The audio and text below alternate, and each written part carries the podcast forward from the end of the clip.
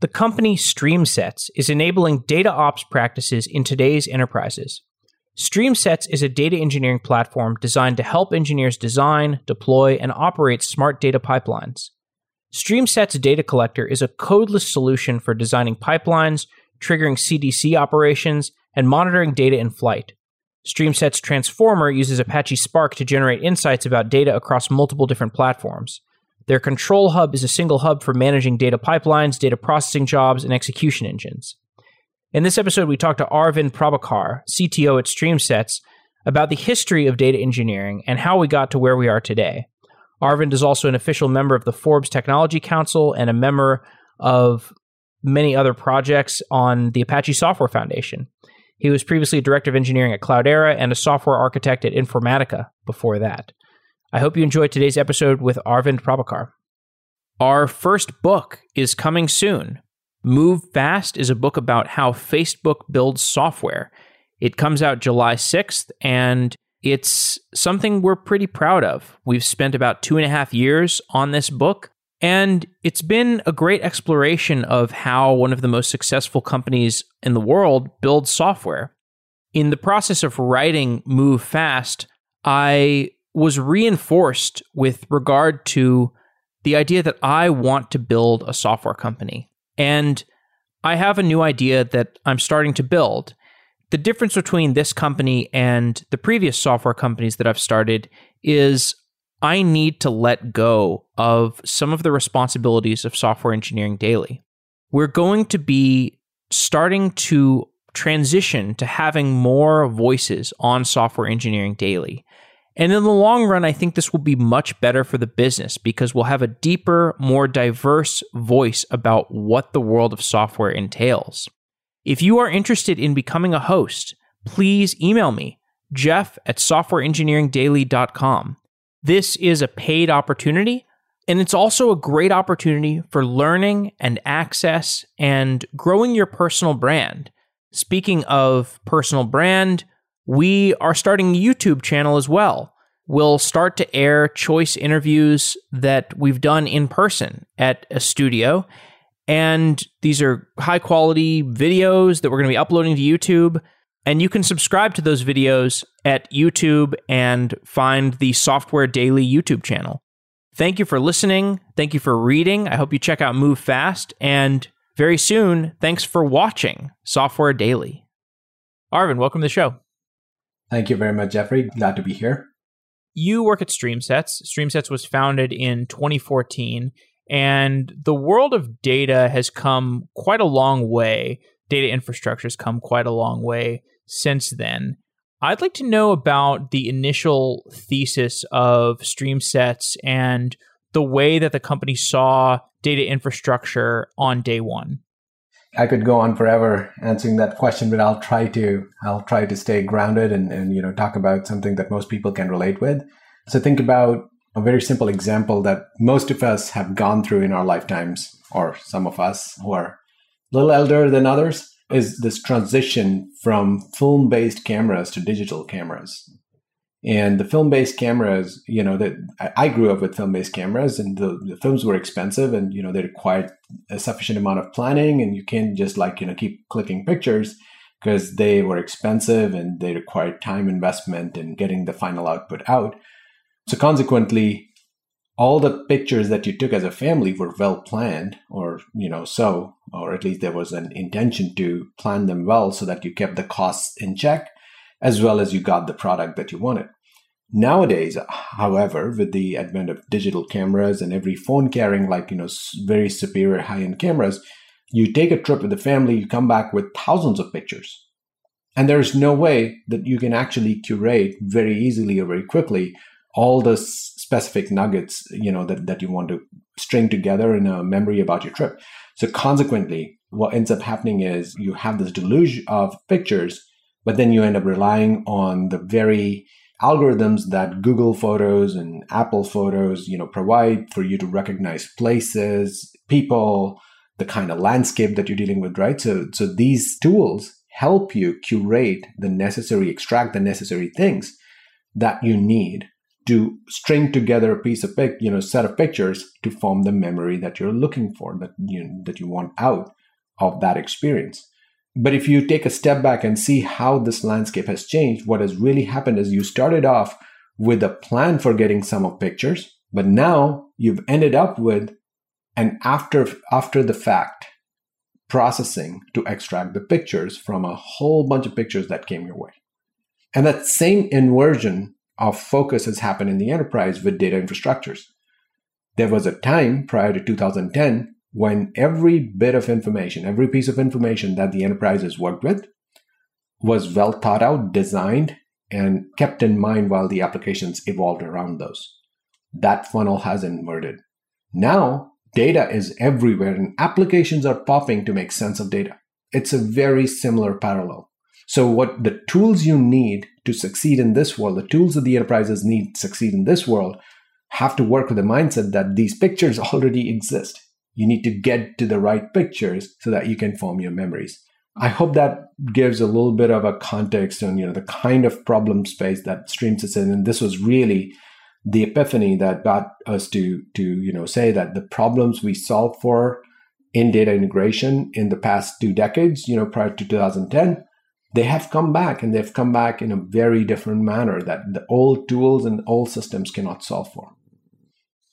Okay, so you've described something pretty abstractly. I'd like to get a little bit deeper. So, if we go back to 2014, data infrastructure in 2014 mostly meant, if I understand correctly, Hadoop pipelines, some data warehousing, some batch jobs, but compared to today, data engineering was totally in its infancy. Where you have t- today, you have Airflow and Spark jobs and a number of other streaming systems. You have much better data warehouses. You have data pipelines that feel more stream oriented and continuous rather than batch. So if we take the world in 2014 versus the world of today, what are the products that StreamSets built along that timeline? So the core, the heart of our platform is centered on this notion of data pipelines, smart data pipelines. Data pipelines, as you pointed out, Jeff, they existed. You know, you could have, you know, Flume pipelines, Kafka pipelines, prior to that, Informatica and Talend pipelines, Ab initio pipelines, you name it. Data pipelines have always existed. But what has changed and what StreamSets has brought to the market is this notion of smart data pipelines. The key difference between data pipelines and smart data pipelines is, is that smart data pipelines operate with intent oriented information. So let me take a moment to describe what that means. When you're moving data, and that's what a data pipeline does, it moves data from point A to point B, you have a choice. You can either build you know a design time pipeline where you know exactly what the definition of a is what the definition of that data is you know what format it is in what is its schema what are its variances what are its deviations you know everything about that data source a and you're moving it to data destination b. And you know that extremely well as well. You know what format it'll go in you know what schema it'll have you know what fidelity it should have and so on and so forth. So you create a design, you create a design, a mapping, if you will, between A and B, and that becomes your data pipeline. Problem with this data pipeline is that if anything changes either on the source or the destination or in the data itself, you now need to go back and reinvest that design time in order to get to that point of value where the mapping can be functional again. So that's one extreme. The other extreme is what we call the opaque pipelines. Opaque pipelines are bytes in, bytes out. The pipeline does not care whether you're giving it good data or bad data. So Flume pipelines, for example, are opaque payload pipelines. Kafka pipelines are opaque payload pipelines, right? There's an interesting phenomenon where people vacillate between one of these two types. So, you know, when, when you're working with Kafka, for example, some people will turn on Kafka schema registry. Guess what happens when you turn on the schema registry? It immediately makes it a completely design time pipeline.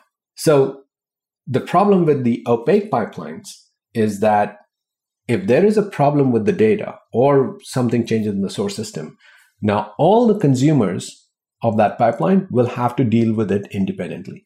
So you're kind of reinventing the wheel 17 times. You don't really know that that one that one problem can affect so many of your downstream consumers. The way this impacts the enterprises is even more subtle than that because it's it's not very often that things are breaking in a really really bad manner more generally speaking these are minor deviations that cause a rift in the very business concepts that this infrastructure is trying to support so for example a data dictionary the definition of what a customer means to enterprise could be interpreted five different ways by five different downstream applications and before you know it you have a huge master data management problem downstream in the enterprise that has now taken roots there is no easy way to back it out. So those kind of problems are very, very much amplified in this modern world where the changes, the drift in the data is so persistent, it's so constant.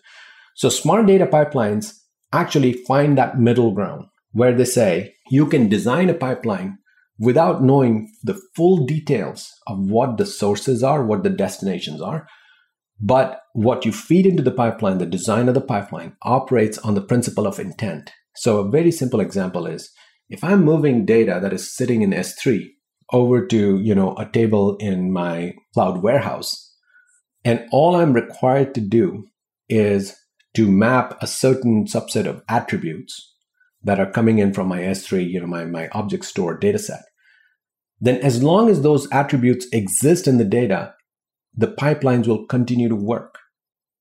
The source information can come up with more attributes. It can drop existing attributes, which are not part of those 17 things that you need, and the pipelines will continue to work. There is no change in the design of the pipeline. There is no change in the implementation of the pipeline. The pipelines will continue to work. Of course, they will flag that something has changed, but based on the pipeline's smart nature, it knows that it has zero impact on the downstream applications. And it knows when one of those 17 things change, even in as slight and subtle a thing as just the precision of the number, the pipelines can flag it and identify that, hey, there is a downstream impact. Human intervention is necessary. So that's that's the product, that's the core idea that powers our data ops platform, this notion of smart data pipelines. That's what we brought to market.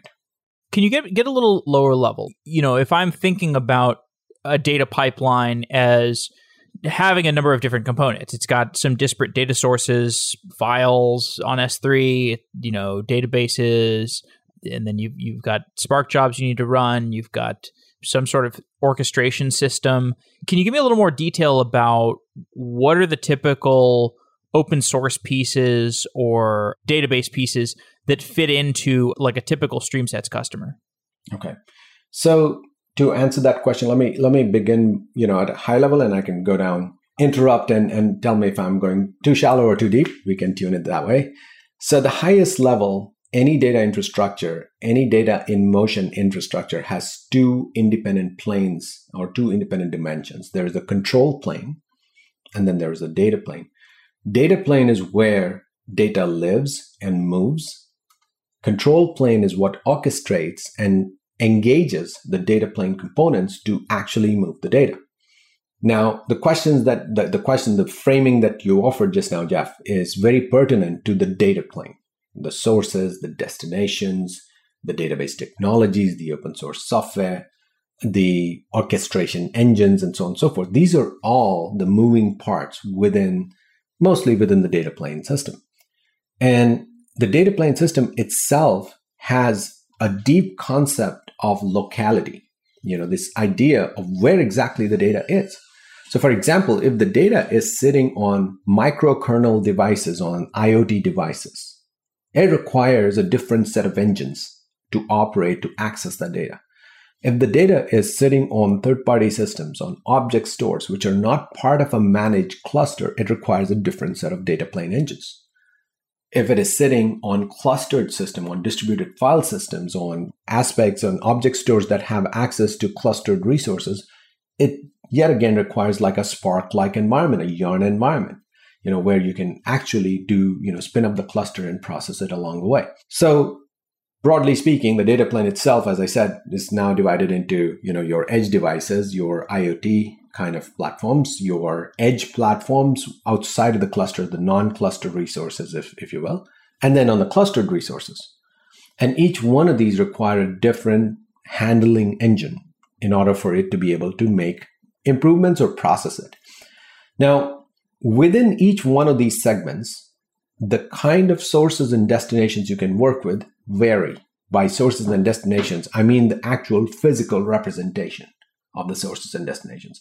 So, to give an example, if you are trying to get data out of an HTTP endpoint, a service endpoint, if you will, and move that data into a database, the physical manifestation of that service endpoint will dictate a significant amount of how your pipeline would work. Does it give you a single part access, you know, a single invocation access to the payload that it's trying to send? Does it have multi-part MIME support? Does it use pagination? Is there a higher order application protocol that signals the end of a request? So you can go very, very deep into how specifically that HTTP endpoint works. It's not sufficient to say this is a REST endpoint and it'll magically work because every use case, every enterprise, every integration, every system to system communication is different. So where a smart data pipeline makes it so much more easier for the data engineers is it abstracts away a whole bunch of those lower level details. So what you see, you know, when you build these pipelines, regardless of what component, you know, what bucket of data infrastructure it's going to work on, whether it's on the edge devices and the IoT devices, whether it's on off cluster, on on cluster, what you see is a canvas. And that canvas allows you to pop in, mix and match your sources and destinations, and you draw arrows and you drop in boxes or stages in between them that allow you to modify, transform the data. Now, if you're transforming data that is coming from non clustered resources going into some other destination, you're obviously operating row by row, batch by batch. You know, you're modifying your ability to transform is limited to what can be done on a streaming pipeline. Whereas if you're on a clustered resource, whether it's a streaming cluster or a batch cluster, doesn't really matter. Your abilities are far more different. They're far more sophisticated and they're more attuned to clustered resources.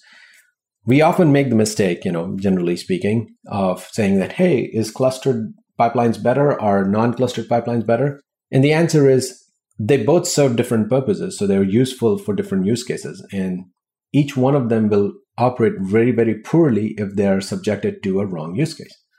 So clustered pipelines, for example, are great when you when you have push down compute that deals with large volumes of data. You can do joins, you can do heavy lifting transformations, and so on and so forth. But they absolutely break down and become extremely expensive and, and bad, you know, for the purpose if you're trying to access physically tied down resources, you know, outside of the cluster. And the moment you do that, now anybody could tell you that, look, you know, you lost the value of running a cluster, cluster workload. So at that level, you know, the pipelines themselves are able to translate whether it's a Spark application or whether it's a, you know, standalone engine or whether it's a microkernel engine, right? So the pipelines themselves, you know, can be pushed down to those separate, those three separate domains of the data plane. If you step back from that, all of these pipelines that are moving data from one point to another or multiple different points to multiple different points often can be mapped together into a single topology that is then supporting a business process you know the highest level. So what we do see at the control plane level is the orchestration of multiple of these pipelines that together then form the basis for you you know your corporate IT or your platform engineering teams to then devise SLAs that can be applied end to end for large, complicated workloads that have multiple pipelines, multiple hops spanning in into those systems. Could you take me through a specific prototypical use case that, or maybe, you know, it's a customer case study that stood out to you that will really illustrate what a typical application looks like? Yeah. So we have at the highest level, uh, you know, few significant use cases that we see applied over and over again by some of our customers. You know, one, one common one is hydrating data lakes. Data lakes are, you know, this concept that you have large volumes of data kind of organized loosely on top of low cost storage that is then accessible to various component technologies, you know, and, and compute engines that can be layered to do analytics and, you know, other higher order sort of value extraction processes. So hydrating data lakes requires you to move data not just from on-premises data sources, you know, from like systems like databases, but also from systems you know that the enterprise may already be engaged with, which are third-party systems like Salesforce, like Omniture, and other sort of quote unquote HTTP endpoints. So a typical prototypical use case would be hydrating a data lake that that takes information coming in from some applications, you know, taking Kafka topics and moving them into the distributed store, the object store, the low cost storage, as I said, or taking CDC feeds, you know, change data capture feeds from their on premises databases or, you know, VPC databases, and then driving those into the data lake for further curation and processing. That would be one. Cybersecurity is another. You know, I would say cybersecurity, technically, if you take a closer look, is really a specialized form of data lake use case. It has the same problems as, as a normal data lake use case has, although it is far more specialized and it has a time sensitivity to it. So it requires really high grade of instrumentation and oversight so that you know you're not missing any key events that you should be getting you know, in time to process and the assets that you're trying to defend through cybersecurity initiatives. CDC itself is a very important use case for us. You know, a lar- large number of applications that enterprises are building these days are downstream from various systems of record, you know, whether they're relational or not, but they're downstream the systems of record that operate directly on change data capture because that's how they infer the state changes for the user facing applications and then able to create events and process them in a manner that helps the business drive you know whatever the business processes these systems are supporting forward so those would be you know data lake cybersecurity cdc those would be the higher order use cases that you know, come to mind so the the change data capture use case that's like I've got a Postgres database and I'm tailing the change data feed or whatever it's called off of my Postgres database and I'm like triggering stuff based off of that? Yes. So I would say it depends upon what your downstream applications are. If you if you have only one downstream application, what you described here perfectly makes sense. More typically, what we see is the change data capture feeds actually do get democratized using like a broker messaging system like Kafka that then gets propagated and used by multiple downstream consumers. That information in the lowest form of fidelity, or, or, or, I'm sorry, in the highest form of fidelity, can be used to recreate the database's state itself. So, so you know, if you think about somebody moving an on-premises database system in, in a manner that they want to replicate it to another database system, which is not the same identical vendor version, etc they need you know a little bit of high fidelity feed so that they can go create run the same ddls and the dmls that are happening in the, the source system to recreate the state of the database. This problem becomes really tricky if you're going from you know traditional database system to a non-traditional database system so such that you know you're, you're going from you know an on-premises mysql into not into an RDS Aurora MySQL, but but you're going into you know say Redshift, or you're going into a Hive installation that you're managing on on a cloud property. So the CDC workloads that we have, you know, support pretty much all of that heterogeneous integration between endpoints and applications because we carry enough metadata that we can apply your CDC feed, which is typically you know used for replication purposes to much more sophisticated use cases where you can have an Oracle replicating into MySQL. You can have a Mongo replicating into an Elastic. They all fall into the same category for us. I deviated from your question though. I'm no, no, that, that's fine. That's fine. I mean, in the change data capture, are they typically like throwing data onto Kafka as middleware, or what are they doing with that change data that's coming raw off of Postgres? Yeah, so we do see Kafka. We do see object stores.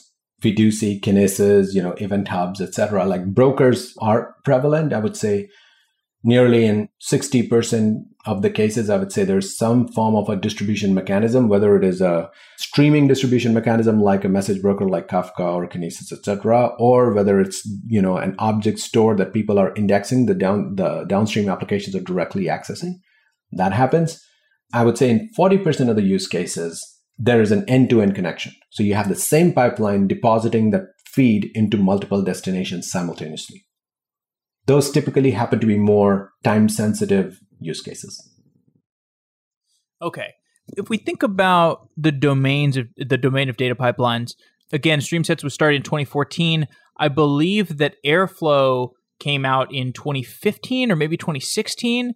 My understanding of Airflow is like basically it came out in in a world where everybody wanted something like Airflow, and Airflow came out and it, it provided you sort of a scaffolding to, to put your data pipelines on and orchestrate your data pipelines. But it's been a great solution that lots of people have used, but it hasn't been as good as everybody's wanted. And now you have the rise of some of some newer data pipeline orchestrators like Dagster and Prefect and some other ones. But I'd, I'd love to get your your perspective on the open source data pipeline infrastructure space and how that's compared to to what you've what you've built out at StreamSets. Like when you look at the open source ecosystem, are they tackling the same problems as StreamSets was tackling, or or StreamSets is tackling?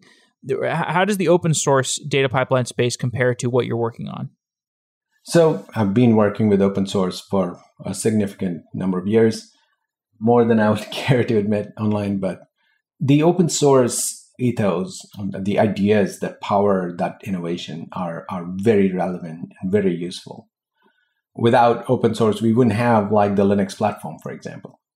You know, it's by far one of the most impactful platforms out there. But we know that Linux is open source. We can actually roll up our own distribution of Linux. We can we can you know get the Slackware kernel. We can you know piece together the things from you know open source, like from some different repositories and so on and so forth, and, and actually build out a platform and actually deploy it and use it. Nobody does that. And the reason why is because there are too many moving parts. Open source is actually great for giving you those moving parts. And it's fantastic. Like Airflow is is a great thing. And open source projects have their own sort of quote unquote attach and detach cycles. New technologies are constantly pushing for things that open source was not able to solve for. You know, the previous generation projects could not solve for. I don't necessarily look at that as an inherent sort of invalidation of what the previous technologies were doing. And, you know, I, I look at it as complementing use cases that emerge over a period of time. So that doesn't mean that Airflow does not have a place. Airflow, in fact, is very, very useful. And, and so is Dagster, you know, they, they, I, I would say they're two sides of the same coin. Enterprises are trying to solve for higher order problems, and these systems are very low level, right? So there is the pain right there in that gap. Now, one pain is assembling the Linux distribution for yourself. The other pain is in operating it. You know, assembling itself is a very intensive exercise. So when you build a solution on open source, you take charge of all the moving parts and you say, I'm going to piece them together in such a, you know, schematic that it'll help me create the solution and I'm envisioning, right? And you get to that point, that's fantastic. If that is low enough an abstraction that's closer to the reality of you know the, the, the moving parts then you're good to go. Chances are you don't need a vendor supported solution. But if you're going really high level then you would be hit by the second order pain which is when you put these things in production things break. Things break not because they're bugs because you didn't quite anticipate all the boundary conditions. You didn't quite anticipate all the changes. This was in fact the first realization that I had before starting StreamSets. Because in my past life, I was working at Cloudera where I, I interacted with many, many accounts. And one pattern that I saw consistently was that POCs would go great. If I want to create a report running off of a Hive warehouse, I can actually show that in really, really fast manner and you know give me the data and i'll show you the reports and you know all the sql queries that are necessary the hql queries that are necessary. The problem becomes when you actually go to production with that idea the pipelines that are feeding into that system are not sensitive to changes. So when your ipv4 changes uh, into ipv6 your regular expressions do not automatically update themselves. Somebody has to go figure it out. You know when the host header in the syslog message goes from all capital HOST to capital H and small OST, there's a butterfly effect that changes the behavior of personalization of applications, you know, that are being served out of the data center. These are the things which are very real today. And I feel like, you know, if you're operating at the ground level, open source is your best friend because you have all the tools, you have all the knobs, all the dials, but you need to be close enough to the problem to understand and how to solve it. The higher order you go, if you don't want it to be your pain and your problem to figure out all the 70,000 moving parts that are going to support a migration to cloud, for example, which seems to be another use case that has emerged over the course of last year and a half, you know, as a, as a very consistent driver for cloud adoption. If you want to operate at that level, doing with open source will leave you kind of partially blind, is what I would say, because you cannot anticipate fully in your current capacity at that level to see what are things that can go wrong. That's where you need, you know, a higher order abstraction like StreamSets. The problems that Airflow was going after are those the same kinds of problems that when you were going to market with StreamSets in 2014 that you were trying to address with customers? Am I right in that this is like a very similar problem space to what you were going after? So we have a little bit nuanced viewpoint, and I'll, I'll try to explain. What Airflow solves is self-service for data pipelines, you know, orchestrated pipelines, workflows.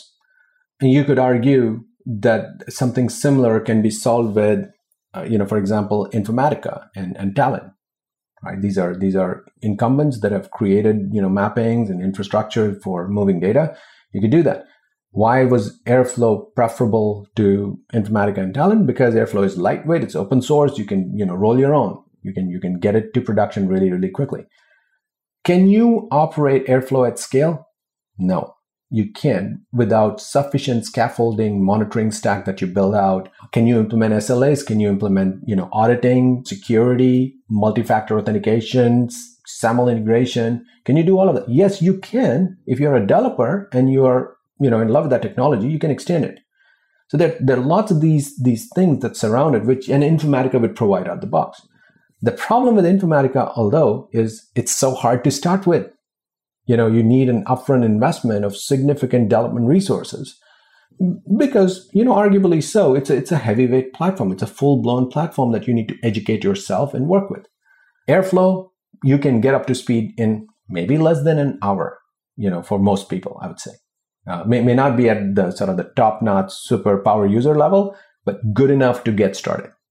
If you think about it, you know, there is the enterprise grade nature of these solutions and there is the frictionless nature of, of these solutions. So I would say Airflow is more towards the frictionless, kind of roll your own self-service, get it going. Enterprise grade, you know, you have the incumbents, the, you know, the technologies like Informatica. What we solve for is bringing enterprise grade nature to frictionless motion. That's where we're trying to come in. Where we're saying that, look, you need productivity boost like Airflow can provide even more. You don't really need to roll your own security and authentication and auditing and all of that. We will give it to you in a very highly productive, frictionless manner. But we want to do it in a manner that you can go production at scale. You can run your data centers on it. You can run hundreds and thousands and millions. In fact, we have customers who run upwards of, you know, 5 million pipelines a day and that's no small feat by any means like, you know and, and these are not shops with hundreds and thousands of data engineers. These are in fact that project that i'm referring to was started out by six people and they got it up to 1.2 million pipelines a day. And since then it has taken on by itself. So that, that's the idea of bringing that frictionless to the enterprise grade. That's where streamsets fits in. So that makes sense. I can very much imagine that being a really good starting point, especially in 2014, where people had enterprises and the enterprises still have today these these kinds of problems. But in, back in 2014, it was really acute, and there was not widespread understanding of how to how to deal with this. Even if you wanted to roll your own, there wasn't really great guidance on that. It sounds like StreamSets was able to build a really strong go to market strategy around catering to that pre airflow even in the in the midst of airflow fully managed data infrastructure, data pipeline landscape. Now, how has that starting point informed the products that you've built since the first product? The, the way I would begin responding to that question, Jeff, is I don't think our fundamental platform definitions have changed over the years. We, we've been in business for seven years now. We're going to be seven years old very soon this month the core ideas and the core thesis has not changed, has not shifted. If anything, we have now stronger proof points and a bigger resolve that you know this is really the problem we need to solve for and we we want other vendors to catch up and you know do things similar to how we're doing what has changed though is the shift towards the cloud what has changed is, is in 2014 when we started there was an significantly more emphasis on on-premises solutions and on-premises data lakes and data infrastructures we're seeing that wither away we're seeing all of that consumed by cloud offerings and cloud services and so on and so forth. That does not mean that the workloads and, and the kind of processing needs that enterprises have have changed. What, what it means is they're doing the same thing, but in a much more different, sort of in a cloud centric manner than ever before. And there is an interesting side effect of that motion. That interesting side effect is that if you go back and, and look at what the enterprise infrastructures were built on in the 90s in the 80s and the 90s you know they were appliances there were these big refrigerator like systems you know that would be plugged into a special sort of facility which had you know hvac requirements and electric requirements and so on and so forth the majority of the spend in those days was for the hardware that was optimized to run a specific software which managed your data that gave way to the early cloud which was the virtualization of hardware completely and when the virtualization of hardware happened, you know, that meant from a capital expense to an operational expense. And in the process, the emphasis on the enterprises side shifted from buying hardware to buying software. And what we're seeing now is a further shift in the same direction but applied to software. Software itself has gone from a capital expense to virtualized services that are being available. So when, when I need to run a cluster, I actually run it using EMR, you know, for example, or Dataproc. And I can spin up as big a cluster as I want. You know, this is not necessarily just the hardware piece. This is not just the EC2 instances on which it's going to run. This is actually the specific version of Spark or the specific version of, you know, another compute infrastructure that is certified and supported by the vendor. This motion is what has accelerated over the course of the last seven years, especially in the last two years, where there has been lesser and lesser emphasis on building out on, on you know on-premises environments and moving more towards the cloud. And we're seeing it at top tier enterprises. We're seeing it in banks, we're seeing it in healthcare, security industries. So this is very, very real. Our products over the course of the last seven years have evolved, and in fact, I would say in the last year and a half have accelerated towards that cohesive cloud first, cloud first experience. So that's that's how you know we are evolving in this market. I want your macro perspective on data infrastructure. So one of the things that really surprised me over the last 6 years when I started doing this podcast in I think 2015, I did a lot of coverage of these systems like Spark and Flink and Storm, all these these uh, kind of data streaming orchestration systems. And I think a lot of people assumed that that the future of data infrastructure was going to be that you were going to have these kind of real-time processing systems doing a lot of work over time. And for a time that that was what happened. I think a lot of people are still using Flink and Beam and stuff. But my sense is that for a lot of data infrastructure, the solution has actually become centered around the data warehouse, where you basically just throw all your data in the data warehouse and then you do things on top of that. And in order to, to enrich the data warehouse experience, you do things with Kafka and you do things with like Lambda functions and, and you just trigger stuff. But a lot of the action just happens in in data warehouse, and then you do like reverse ETL out of the data warehouse to do other stuff using Fivetran or something or, or, or Census or whatever. And that to me was a surprise. Uh, so I, I'd love to know your perspective on modern data infrastructure and what has surprised you in the last seven years. So what you described in terms of you know what what has surprised you, Jeff, is I would say accurate. Nobody was talking about how important warehouses would be, you know, back in 2014 you know, yes, we, we always looked at enterprise data warehouses as, you know, part, part and parcel of an enterprise data infrastructure. But with the shift towards the cloud and going forward with, you know, larger decentralized workloads that most enterprises are trying to orchestrate, it wasn't very clear whether the enterprise data warehouses will play the same role. Now, we use the term warehouses still. We use the term, you know, data platform still, kind of using them in the same concept in the same with the same set of ideas as we used them before. Like you know when we're talking about teradata for example or netezza or, or oracle for example. But i think it's worthwhile pointing out that the underlying foundations of these systems has changed. Today's enterprises have way more data under direct user management than has ever been the case before. Way more than ever before is the data sitting on object stores and distributed file systems and so on and so forth. And this data is is not entirely all of it is is cold in cold storage. In fact, the data life cycle and the data management concepts are slowly evolving to catch up with this new reality of direct under management data. So while most of this evolution of warehouses, lakes, lake houses, you know, name, name, name the abstraction that, that suits your model the best. Well, all of that has been very, very, you know, front and center in the evolution of data infrastructures.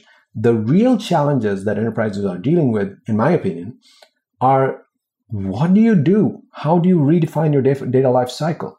How do you manage your compliance workloads? How do you manage, you know, auditability across, you know, significantly replicated over and over because you know it's so easy to store more data now and so cheap to store more data. There is almost like dysfunction of sorts in the enterprise where whatever you need you get but then once your need is done is addressed you don't really know what to do with it. So there is this proliferation of management challenges around data that i feel in my opinion is where the world is headed towards. That's going to come to head you know data is very valuable but data is also liability. There you, you need to treat data with respect in order to be able to get past uh, your your own obligations and your own needs. We've seen you know the evolution of like uh, privacy requirements from you know a whole bunch of european you know commissions and as well as in california for example that puts stringent controls and requires the enterprises to deal with these things in a very meaningful manner but you can't really do that if your data is actually being shared across seven services, many of which are not under your control. How do you ensure all that comes together? So, the part that I anticipate happening is clarity on what is the new way of lifecycle managing the data in this new environment of complex data supply chains and technologies that will evolve to support those workloads in a manner that can be done at scale without requiring a corresponding scaling out of the human sort of the manpower associated with managing the, the life cycle data. In other words, what I'm trying to say is the smart data pipelines that I see as, as very relevant to embracing this diversity and heterogeneous environment, complex data supply chain will become more relevant in managing the entire data life cycle over the, the coming years I sure hope StreamSets plays an, a very important role, but I also know that we're not the be all and all. There would be a whole slew of new technologies that will deal with master data management problem in a different way than it has been done before. That will deal with data dictionary and reconciliation and cataloging in a different way that has been done before. Those things, you know, I think the time is ripe. And in the next few years, two to three years, we will start seeing a lot of those innovations come to the market as a case study, why was Snowflake so successful? Why has Snowflake been so successful? Snowflake, was, I think, was another thing that, that surprised people. I mean, I guess the data warehouse category surprised people, and Snowflake was the winner of the data warehouse category.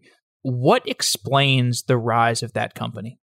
My humble opinion here is uh, their relentless focus, their perseverance, and their commitment towards the cloud was a key differentiated aspect long before you know anybody else was beating those drums. And they kept on it they kept to it and over the course of the last decade they've actually solved for the very compute challenges cost challenges you know that most of the you know newcomers in that landscape deal with. So they definitely were ahead of their times and and you know kudos to their vision and execution. Yeah i mean they basically they basically figured out that this category not only was the category important, but it had so it has so much technical depth that basically you can throw as many engineers as you want at it and it's never going to stop being hard. You're never going to solve it fully. It's too hard. Are you a believer in this unified data lake data warehouse idea? It depends upon how you define unified and, and I know every vendor has a take on this. My point of view is if you take the vendors out of the equation, then the modern data infrastructure is highly heterogeneous. You know, it, it, it has aspects of, you know, strict, highly consistent ACID stores. It has aspects of, you know, object stores. It has aspects of distributed file systems and, you know, elastic storage and so on and so forth. All those things serve a place. They serve a particular purpose and they have a place in this modern data infrastructure. Now, if all of them are owned by one vendor, you say it's unified. If it is part and parcel, you know, done on one cloud provider a little bit, one data platform a little bit, I don't see a problem with that either, as long as the tooling and infrastructure is sufficiently sophisticated to manage those diversities. I think the cost equation it's it's a it's a little bit of the same play over again, but in a very different manner than what we saw in the 2000s. You know, when you would say like, okay, a typical enterprise only needs one ERP system and and one people management system and you know one general analytics warehousing system, and that's it. You have these three things, and everything is done, and and you can focus all your investments around that. Maybe we'll settle in into an equilibrium of that nature with the key technologies that are existing today in the market, the cloud providers and the data platforms.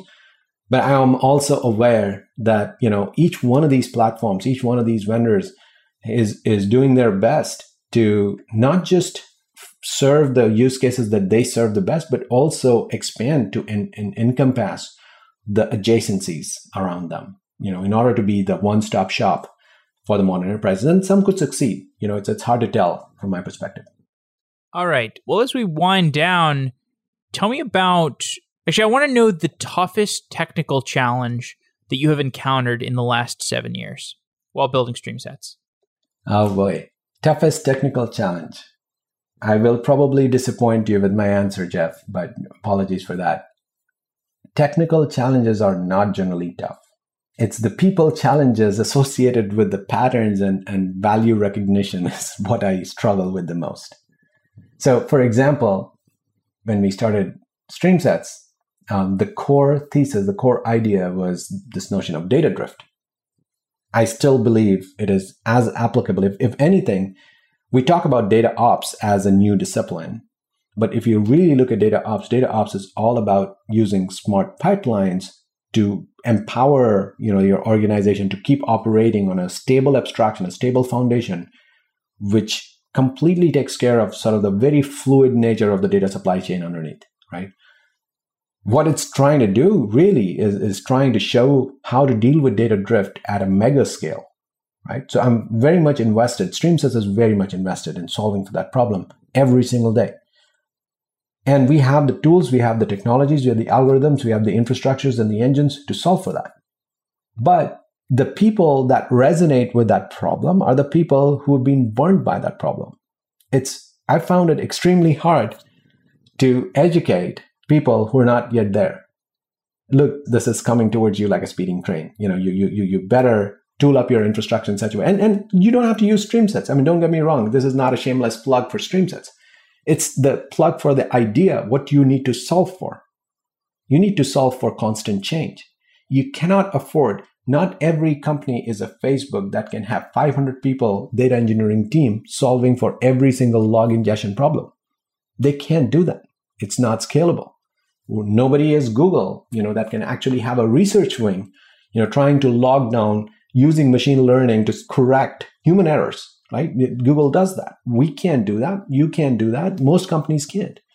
So for us to succeed, for the broader world, for the non-Facebooks and the non-Googles to succeed, it's really important that we be mindful of what are our true challenges. And the true challenges are to deal with this constant drift of data and the schemas and the structures and the infrastructures in a manner that can you can actually take full advantage of the technologies that are at your disposal today.